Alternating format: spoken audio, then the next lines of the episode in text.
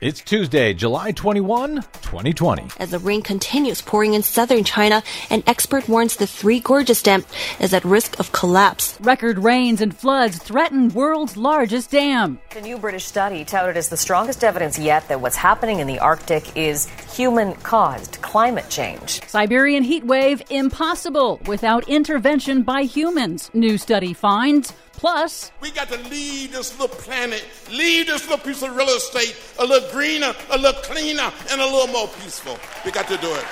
Remembering civil rights icon Congressman John Lewis, champion of environmental justice. All of those memories and more straight ahead from BradBlog.com. I'm Brad Friedman. And I'm Desi Doyen. Stand by for six minutes of independent green news, politics, analysis, and snarky comment. And none of us, not one of us, can afford to be tired. Don't get weary. I'm weary, Congressman. I'm very tired. This is your Green News Report.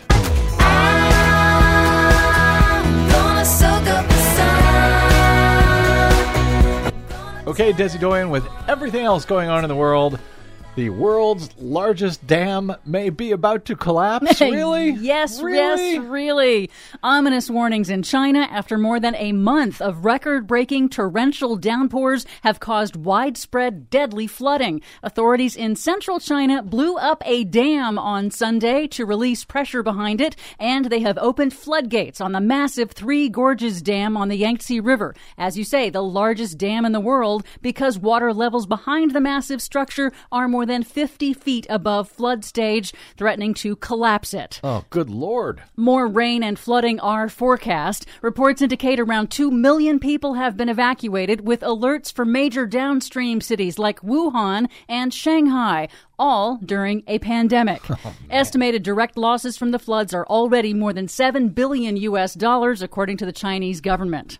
Well, I'm only surprised it hasn't happened yet, to be frank. And remember last month when parts of Siberia hit a record 100 degrees Fahrenheit? I do. Well, that record heat wave is still ongoing as Russian firefighters battle more than 40 large forest fires across the region. Now, a preliminary analysis of the record temperatures by an international team of researchers has concluded that human caused climate change made Siberia's persistent heat 600 times more likely. And that this kind of prolonged intense heat event would happen less than once every 80,000 years if not for man made climate change. They call it, quote, effectively impossible without human influence.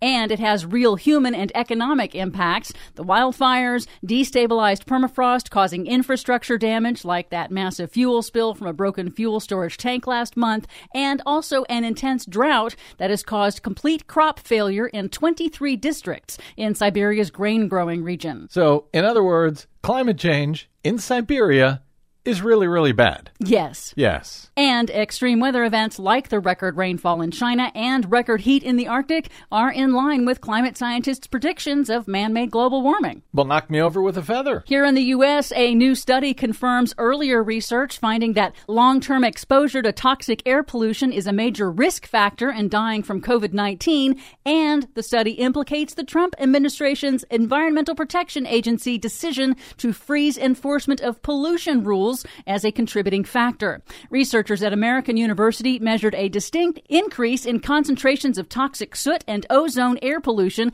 in counties with industrial facilities after the Trump EPA relaxed enforcement rules due to the coronavirus pandemic.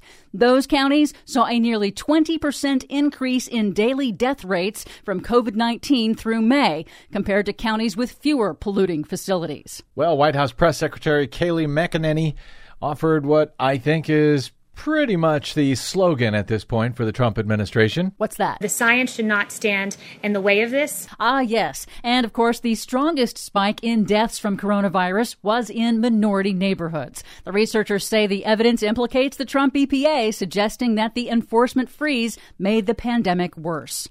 Finally, civil rights icon Congressman John Lewis passed away late last week, and as part of his life's work to expand civil rights for black Americans and all Americans, Lewis was also a champion for environmental justice, fighting the environmental racism at the heart of why minority and frontline communities disproportionately bear the brunt of industrial pollution and the accelerating impacts of climate change. In a fiery address in 2012, Congressman Lewis encouraged all Americans to never give up the fight. Hang in there.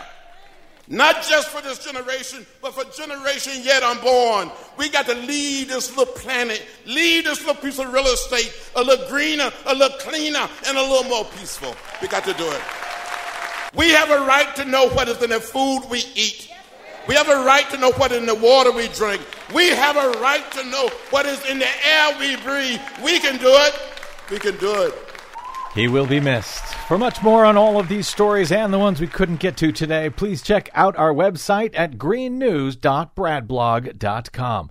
Find us, follow us, and share us planet wide on the Facebooks and the Twitters at Green News Report. I'm Brad Friedman. And I'm Desi Doyen. And this has been your Green News Report. Where did all the blue skies go?